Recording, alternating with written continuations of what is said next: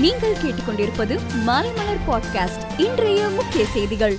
பஞ்சாப் மாநிலம் பதான்கோட் பகுதியில் பாஜக மற்றும் அதன் கூட்டணி வேட்பாளர்களை ஆதரித்து பிரதமர் மோடி இன்று பிரச்சாரத்தில் ஈடுபட்டார். அப்போது ஊழல் செய்வதில் காங்கிரஸ் ஒரிஜினல் என்றால் ஆம் ஆத்மி அதன் ஜெராக்ஸ் என கடுமையாக விமர்சனம் செய்தார். டெல்லியில் தேசிய பாதுகாப்பு ஆலோசகர் அஜித் தோவல் வீட்டிற்குள் அத்துமீறி நுழைந்த நபரை போலீசார் கைது செய்தனர். உரிய அனுமதியின்றி செல்ல முயன்ற அவரிடம் போலீசார் விசாரணை நடத்தி வருகின்றனர். கர்நாடக மாநிலம் சிவமோகாவில் உள்ள கல்லூரிக்கு வந்த முப்பது மாணவிகளிடம் ஹிஜாபை அகற்றுமாறு கல்லூரி நிர்வாகம் தெரிவித்ததால் அதனை ஏற்க மறுத்த மாணவிகள் வகுப்பறையில் இருந்து வெளியேறினர்.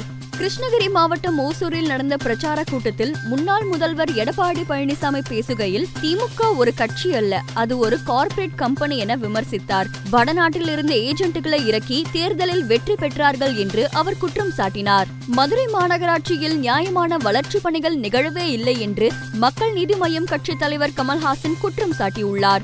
குடிநீர் பிரச்சனை பாதாள சாக்கடை பிரச்சனை போக்குவரத்து நெரிசல் எங்கு பார்த்தாலும் குப்பை கூளங்கள் கைவிடப்பட்ட நீர்நிலைகள் என போர்க்களம் போலிருக்கும் மதுரையை மனசாட்சி உள்ள எவரேனும் ஸ்மார்ட் சிட்டி என்றழைக்க முடியுமா என கமல்ஹாசன் கேள்வி எழுப்பியுள்ளார். சேலம் மாவட்டம் ஆத்தூரில் திமுக மாநில இளைஞரணி செயலாளர் உதயநிதி ஸ்டாலின் பிரச்சாரம் செய்தபோது விரைவில் எடப்பாடி பழனிசாமி ஜெயிலுக்கு போய் கம்பி என்கிற சூழ்நிலை வரும் என்றார். சென்னை ஓட்டேரியில் அதிமுக வேட்பாளர்களை ஆதரித்து முன்னாள் அமைச்சர் ஜெயக்குமார் பிரச்சாரம் செய்தார். அப்போது நகர்ப்புற உள்ளாட்சி தேர்தலில் காவல்துறை மீது நம்பிக்கை இல்லை. துணை ராணுவத்தை வரவழைக்க வேண்டும் என கேட்டுக்கொண்டுள்ளார். இந்த ஆண்டின் ஐபிஎல் போட்டிக்கான கொல்கத்தா நைட் ரைடர்ஸ் அணி கேப்டனாக ஸ்ரேயாஸ் ஐயர் நியமிக்கப்பட்டுள்ளார். தனக்கு இந்த வாய்ப்பை வழங்கிய அணி உரிமையாளர்கள் மற்றும் அணி நிர்வாகத்திற்கு ஸ்ரேயாஸ் ஐயர் நன்றி தெரிவித்துள்ளார்.